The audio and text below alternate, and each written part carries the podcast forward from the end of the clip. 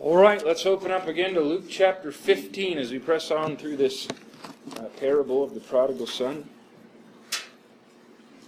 Let's go ahead and stand as we read the scriptures. We're going to start in the middle of the passage we've read at the beginning a number of times. And uh, we will begin in verse 17, speaking of this son.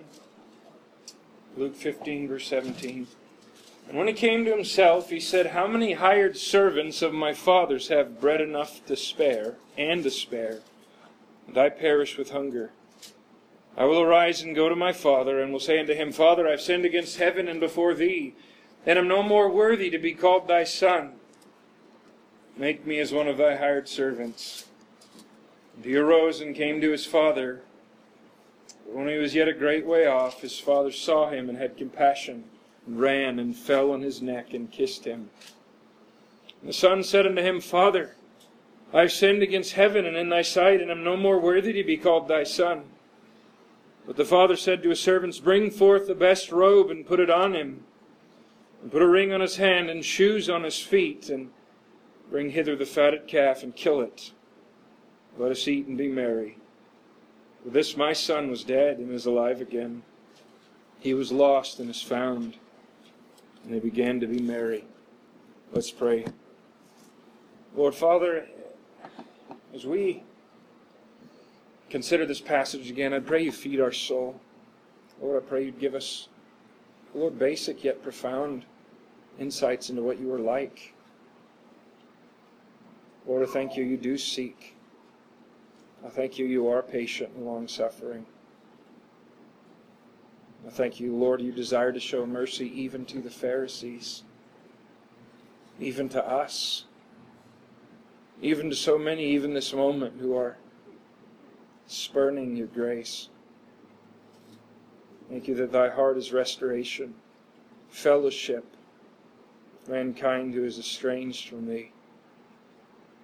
Thank you, Lord, you have provided everything needed that we may approach unto you. We need provide nothing. Help us to understand thy great love. Turn our hearts away from the mentality of penance and guilt and wrongfully trying to clean up our sin, trying to bear the weight ourselves, trying to fix it ourselves. Help us to arise and go to our Father. In Jesus' name, amen. Well, we'll see what happens. This probably will be a little shorter than normal tonight, but uh, we'll just we'll see where we end up. Again, these are uh, basic lessons, but important ones for us to grasp. Last time we talked about the path of this prodigal, making of a rebel, the downward spiral of this wayward son. We talked about four main principles with that. He was dissatisfied with the situation, even which seemed so ideal. And of course, that dissatisfaction led to a, a departure from the place of blessing.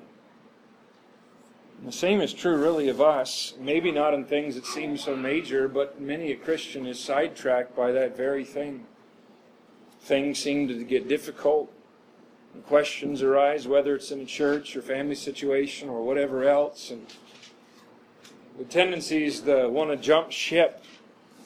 There is a time for that in certain settings, but many times it doesn't start there. The Lord would have us bear with a good many things.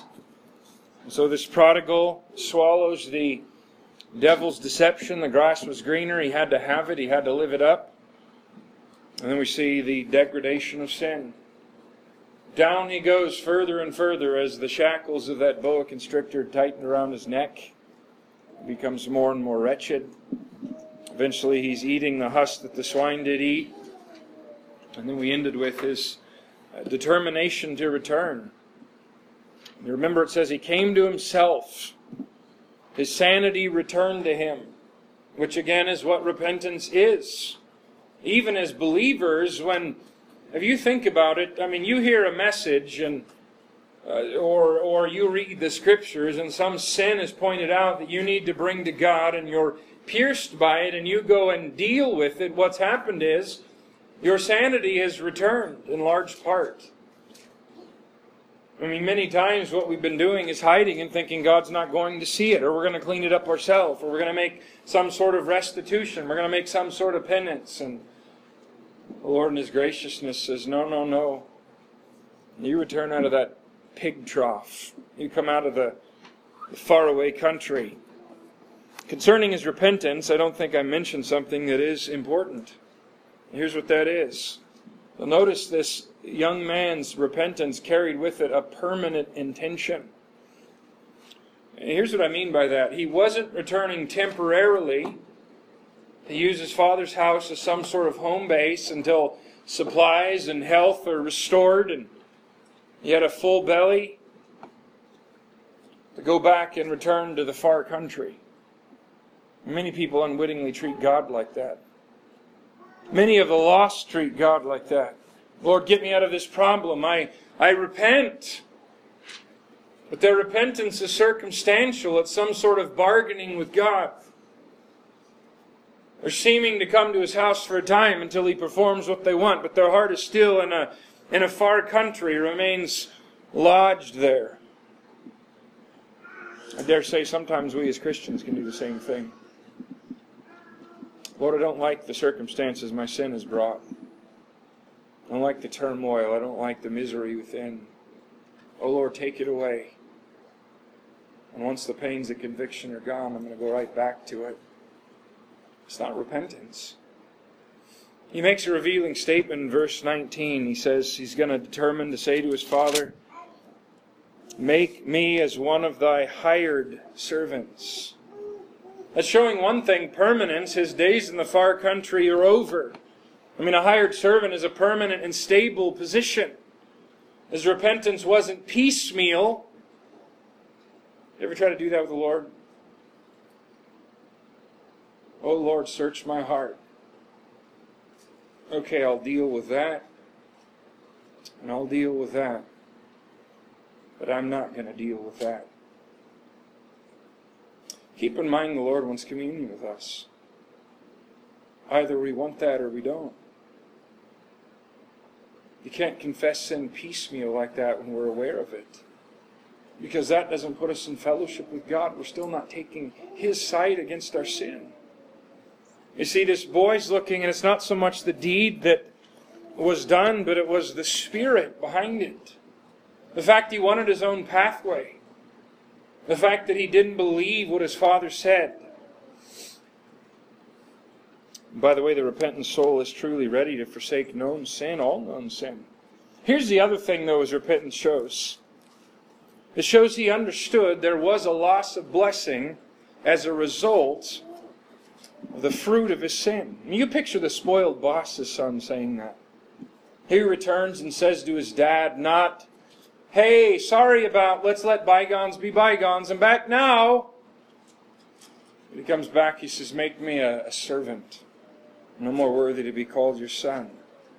You see, what he realized is the necessary consequences of his actions was to lose certain privilege.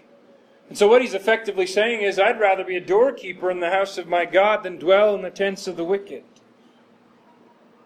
Do you understand the grace of God does not guarantee that you're going to get back privileges you missed when you walk in pathways of sin as a Christian?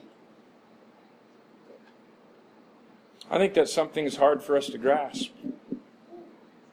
I go a certain uh, bypath meadow. I choose to disobey in a certain area.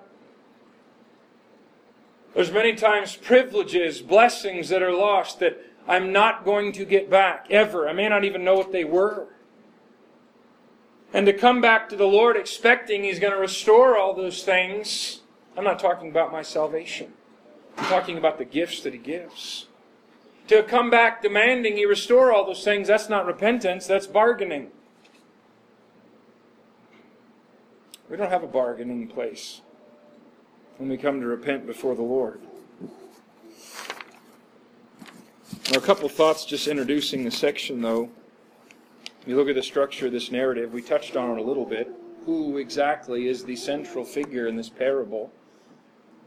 Really, I think the parable of the prodigal son, that's some, something man gave to him. Really, there, there's a better name we could come up with for it that really I think would be more accurate.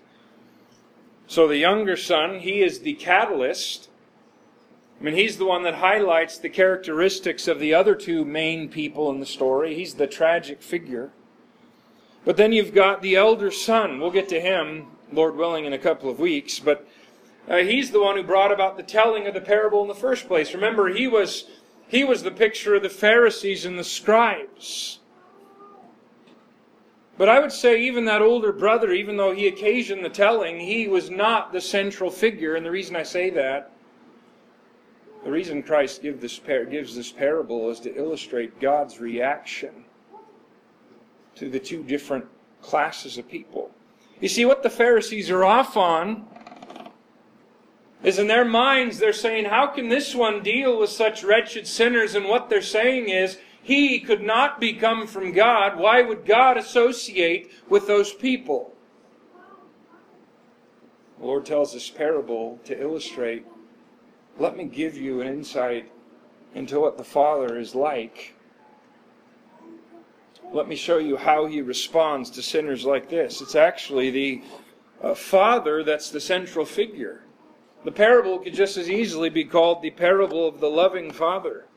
Because I do think that's where the divine spotlight is shining. I mean, think about it. What was it really that finally drew this prodigal home? What is it that draws you home when you're prodigal most of the time? Not all the time, but most of the time.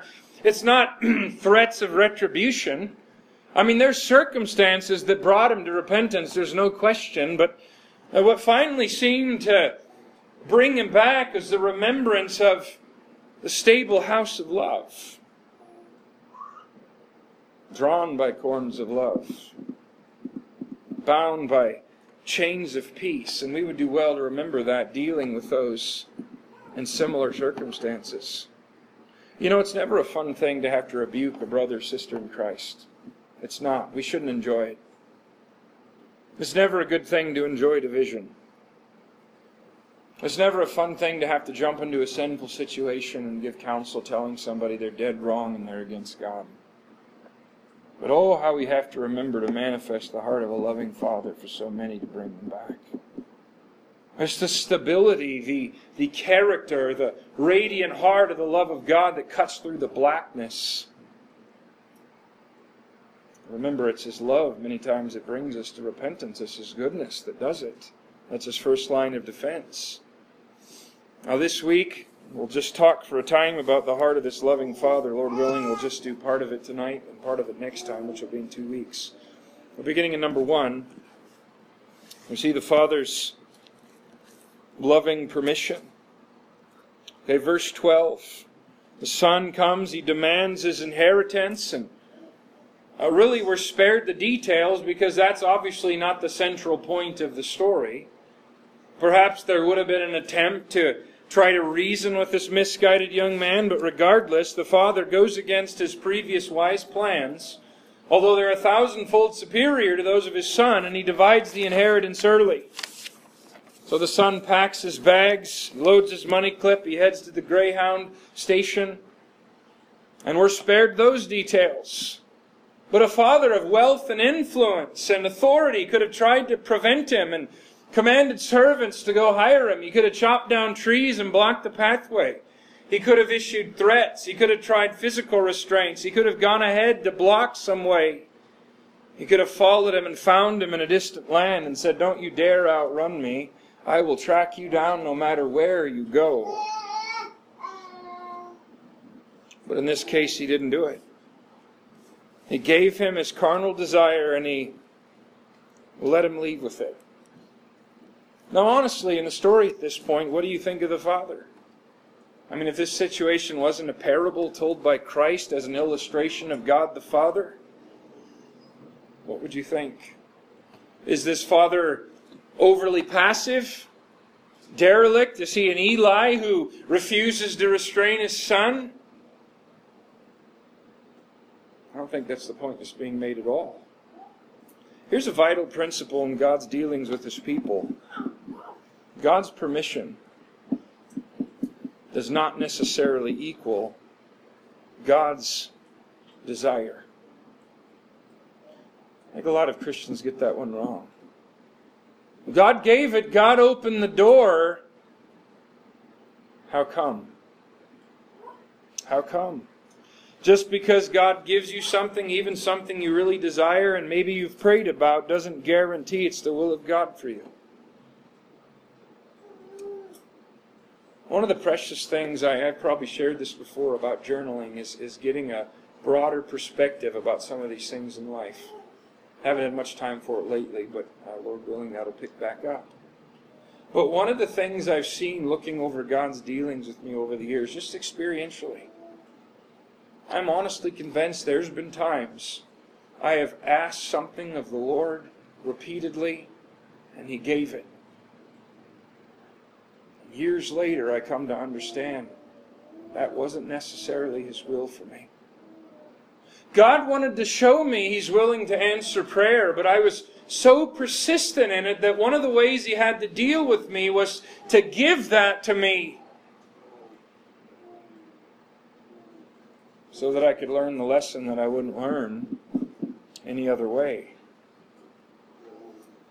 Sometimes God gives divine allowances due to a stubborn heart that's not going to learn the lesson somewhere else. We see that illustrated a lot of different ways. Here's Israel begging for quail. What did he send them? Oh, he sent them quail. Need eat. Fill the tent. But what did he also send? leanness of soul. Lord, you got to give me that great paying occupation. you got to give us that dream, that boat, that whatever it is. And sometimes He gives it, but leanness of soul may come with it. I mean, ask yourself this question in your Christian life do you rely primarily on shut doors to determine God's leading? Do you kick and push and shove until God has to restrain you unmistakably? That is a dangerous place to be. Now, God sometimes shuts doors, no question about it. It's not wrong to ask Him to shut doors from time to time. That's not what I'm saying. But the leading of the Spirit portrayed in the New Testament is to be convinced of the mind and the will of God from the Scriptures through inward peace, by outward circumstances, to be confident of God's direction based on understanding His mind and heart, and to seize upon that and to ask it and to watch God give it. I think this is tremendously illustrated in Psalm 32. the psalmist says, I will instruct and Teach this is God speaking in the way which thou shalt go. I will guide thee with mine eye. Be not as the horse or as the mule, which have no understanding, whose mouth must be held in with bit and bridle, lest they come near unto thee. One of the comments that the theologian Schaeffer makes on that, he says, God's desire in his leading you is to replace the bit and bridle with the glance of the eye. That's one of the marks of Christian maturity. It's not that we're mules with no understanding and God in His loving kindness has to jerk our face around and make us bounce off brick walls constantly. But it's that our mind is constantly being renewed and we see the will of God and we're convinced of it and we go and we watch Him open the door. So it's not so much, Lord, if that's not your will, slam the door in my face. But it's, Lord, what is your will? And I'm not moving till I know it. And once I know it, then I'm going. Now God's good. I'll tell you, there's been many times I can I can look back, and so can you, and see where you've kicked and prodded and pushed about some desire you had, and the Lord slammed it in your face so many times, and now you look back and you say, "Thank God He did that." I don't know how many times I did that. Lots. Lots of times. Many want to toe the line, straddle the fence, daring God to stop them, daring God to prove His word is true. But we've got to be cautious because next time He may not shut the door. And secondly, we see the Father's patient discipline. there actually is some discussion on this passage, on this note. And, you know, many would say, well, there's no way this could be a picture of God the Father because He doesn't do anything. I disagree. I think it is plainly a picture of God the Father, and I would say if we take the whole picture, He does do something. Let me explain. Someone looks at it and says, What discipline? I mean, I don't see the Father doing anything, but God's discipline is an often misunderstood concept. We talked about in Romans 1 the wrath of God, and there's many manifestations of it. Some cataclysmic, some not so much. And the same is true because uh, uh with the discipline of the Lord. Whom the Lord loveth, he chasteneth, he correcteth, but there's a lot of ways he does that. You could say God does, doesn't just have one spank stick and one woodshed, he has several at his disposal. And because his discipline is often misunderstood, I think sometimes it's not recognized when it comes. You think of his discipline, you think of swift and cataclysmic and decisive, acute physical pain, lightning bolt, heart attack, instant results. Well, what are the manifestations of God's discipline? what are the fruits of walking in the paths of sin? For one thing, there are eternal consequences, and yes, I say eternal. You ever think about the rewards you lose because of disobedience? You lose forever. You make a bad purchase on earth, you lose a thousand bucks. What are you really thinking? I'll make it back. I know the main goal of heaven is God Himself, but one of the byproducts is the rewards He promises us. One of the things we miss out on when we choose to sin is missed rewards forever. That's what he means, Paul, when he says a man will suffer loss. He'll watch what his life was spent for burned up, go up in smoke, wood, hay, and stubble. This would take a lot of time to prove, but if I understand things correctly, there's also different degrees of capacity to enjoy heaven. Just as there's degrees of hell, degrees of punishment, you know, there'll be some believers in heaven with a greater capacity to enjoy what God provides there. And part of the way we can lose out on some of that capacity is by choosing to disobey and having our affection set on things below, not on things above where Christ sitteth on the right hand of God. So there's eternal consequences, there's also temporal. There's those things that are internal, there's loss of communion with the Lord. Ever think about if we meet each other in town? Just ask each other the question Are you in communion with the Father right now? That'd stop some of us dead in our tracks, wouldn't it? It's a good question, though. The answer could always be yes. So there's a loss of communion with God, there's a loss of the awareness of sonship. If you are a Christian, you are secure in Christ. But one of the things God will allow when you turn aside is a loss of the awareness of that security. Security of salvation is linked very closely to obedience and. Did I say security? I didn't mean that. Assurance is very closely linked with obedience. One of the things God will allow when we deliberately walk in paths of sin for some time is for us to wonder if we really belong to Him. That's one of the manifestations of His discipline. To make us stop dead in our tracks and ask that kind of question. It's a good question. There's the constant vexation within. You remember Romans 7, the fact that you possess two natures. And here's Paul saying, with the mind I serve the law of God, with the flesh the law of sin. It's a guarantee when you go sideways into the wrong area knowingly that there's going to be an internal fight. Your new nature is going to vex you and plague you. There's a lack of clear leading. No real boldness in prayer, no real confidence in the direction of the Lord. There's also external consequences. One of the manifestations could be church discipline. I hope we never have to deal with that here. but over time that's usually the case. there could be sudden sickness or death, but here's the most common one, I would dare say. Here's what it is letting you and I go and reap the natural consequences of our actions. You want to try Beelzebub's bitter fruit? Well, you're so convinced you want to indulge in it. There's divine restraints to a point, but there's also allowances given to let us reap the fruits of the direction that we think we want to go. And I think the reason this type of discipline is unrecognized is because it's often slow in coming.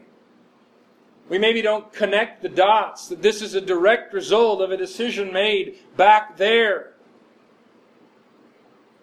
This is one of the things that's going to come through meditation and communion with the Lord and actually stopping to ask Him about the paths of our feet. Why am I going through this, Lord? Many times He's going to open your eyes and say, Do you remember that decision 18 months ago?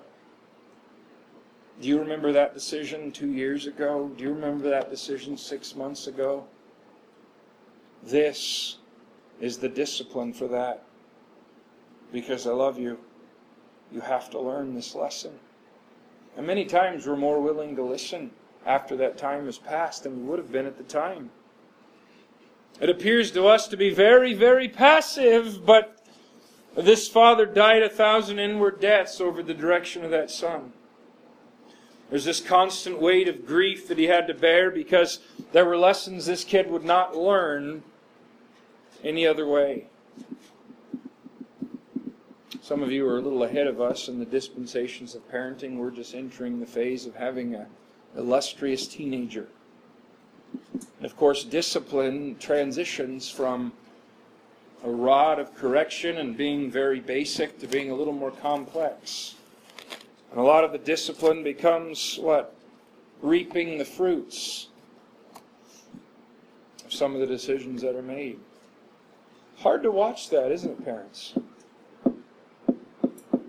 Hard to let a child make a certain decision you know you have to let them make that you also know you're going to have to watch them fall. And then you have to know you'll have to be there to pick up the pieces when the fall happens. Because sometimes that's the only way they're going to learn it. I think we see, especially with a strong willed person like Jacob, God deals with him that way a great deal. You want to be a deceiver, Jacob? How about 20 years of hard labor? Until you learn your lesson. He learned his lesson all right, but what a price he had to pay. Of course, we touched on it last time. There's a vast difference between God's anger and God's grief. What is wrath? Wrath is what's left when grace and mercy and peace are forever past.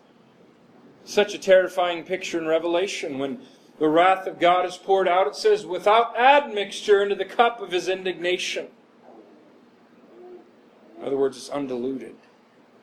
His wrath there is not diluted by grace, by mercy, by love, by patience. It's just, it's poured out. But to the child of God, God's reaction to our sin is never born out of retribution. By the way, we, have, we as parents had better keep that in mind. We don't spank our children for retribution. And one of the ways we lay the foundation for the gospel and disciplining, especially little ones, is not, you've disobeyed, now let me pay you back.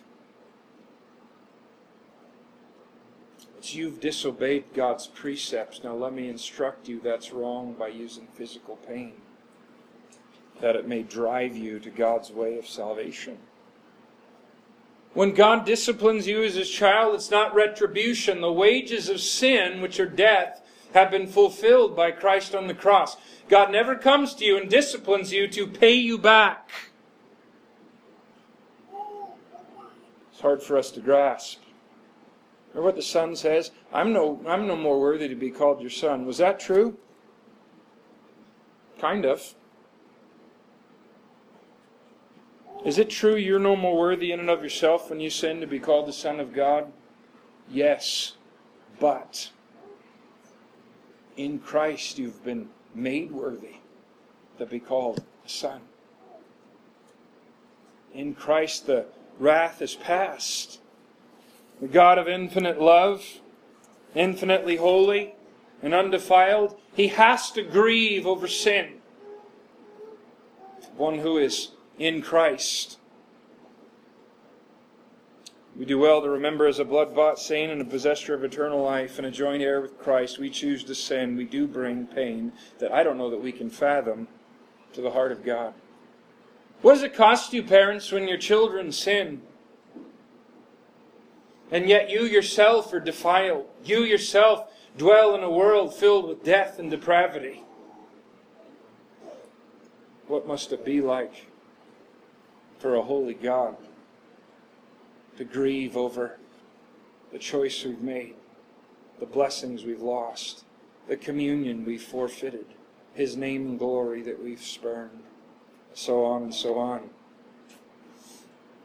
I remember reading about John Hyde some time ago. And remember the missionary to India, tremendous man of prayer. There's this young man he's pleading with, and I just wouldn't quite repent. Here's John Hyde, just tears running down his face, sobbing over this man's wayward soul. The guy departs. Eventually, he comes back, and the man who was there watching it watched him walk by, and as the young man walked by, he said, I just can't forget his tears. It was John Hyde's grief as a manifestation of God's grief that brought that young man back. Thirdly, lastly, mm-hmm. verse 20. young man goes to his father when he was yet a great way off, his father saw him. I mean, perhaps his son's consternation is growing with each step towards home.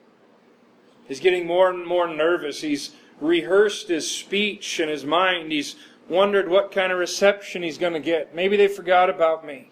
Maybe they're glad I'm gone. Maybe the gate's going to be locked and they change the key. As he approaches that final hill, the sights, the sounds, the sense, the familiarity of home resonate in the halls of his memory. Fills him with shame over what he'd forsaken, the pain he'd caused, and the blessing he'd lost. But long before his fa- he spotted his father, what happened? Who saw who? His father spotted him. It was like since he departed, his retreating silhouette had been etched in the mind of this father. And ever since that point, his eyes had been looking at that horizon, waiting and expecting him to come back. And once he caught a glimpse of the repentant son, he's off to meet him. You ever think about the fact, I don't know if optimistic is a good word, but God is expectant? Ever look at God that way? I mean, He wills all men to be saved and most won't. Okay, that part is true. But we can't view God as pacing the heavens perpetually frustrated because He wants so many things that just never happen. Here's where we've got to stick with all the statements of Scripture and understanding the character and the ways of God. And it's difficult for our minds to grasp. You know, from God's side of the ledger, not one single one of his eternal counsels is going to fail to come to pass. Not one. Tells Christ, Sit at my right hand till I make thine enemies become thy footstool. He's expecting that day. Christ says, I'll not drink of this fruit of the vine until I drink it with you in the kingdom. He's expectant. How about in reference to the lost? We'll be here soon in Romans 8. You want to talk about a theological brainful. Moreover, whom he did predestinate, them he also called, and whom he called, them he also justified, and whom he justified, them he also glorified. You see, here's the divine perspective of the whole thing.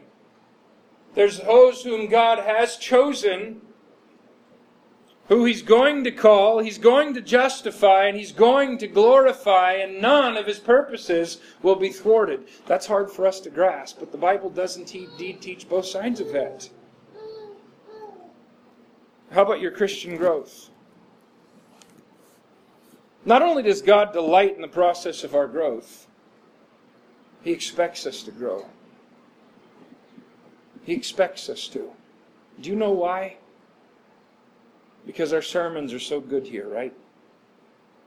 No, because he that hath begun a good work will bring it to completion. Some sense the same can be said concerning wandering sheep that are about to return home. You know, you look at these this this trifold parable, this threefold picture. Remember, in two of the parts, there's active searching. They're out looking for what was lost. And this third one, there's patient waiting. And really, that depicts both sides of what God does. One sense, He's pursuing after us. Mercy and goodness are following me. God's presence hasn't left. But yet, when we return, what do we find? There He is waiting for us ready to open the door of fellowship. Kind of reminds me of what we see in Revelation chapter 3. Christ is standing outside the door and knocking.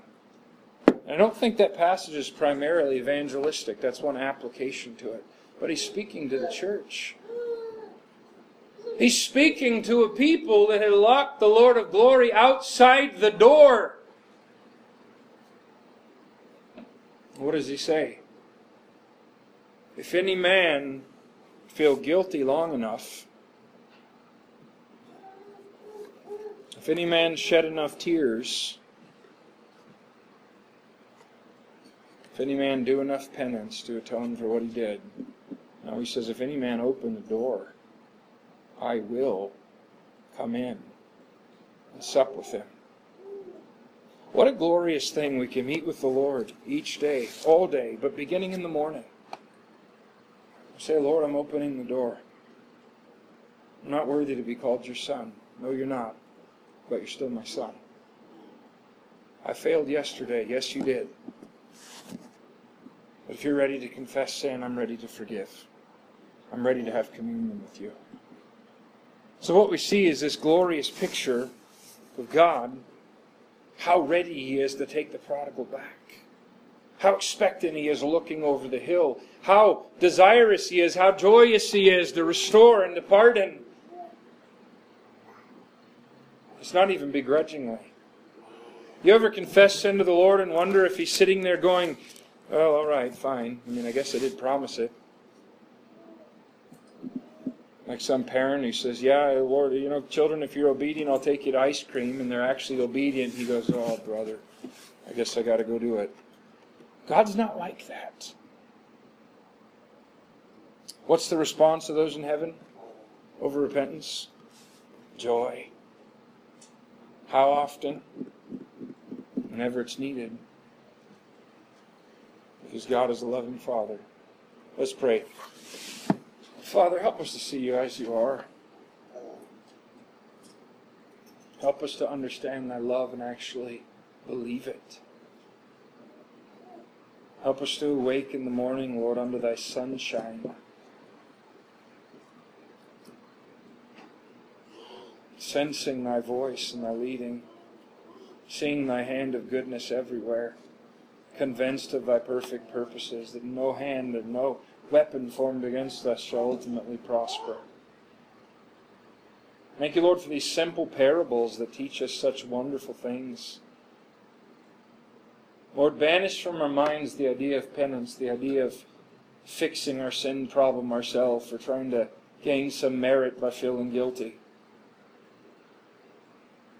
Help us to frankly confess it as you already know what it is. Help us to open up that doorway and sup with Thee.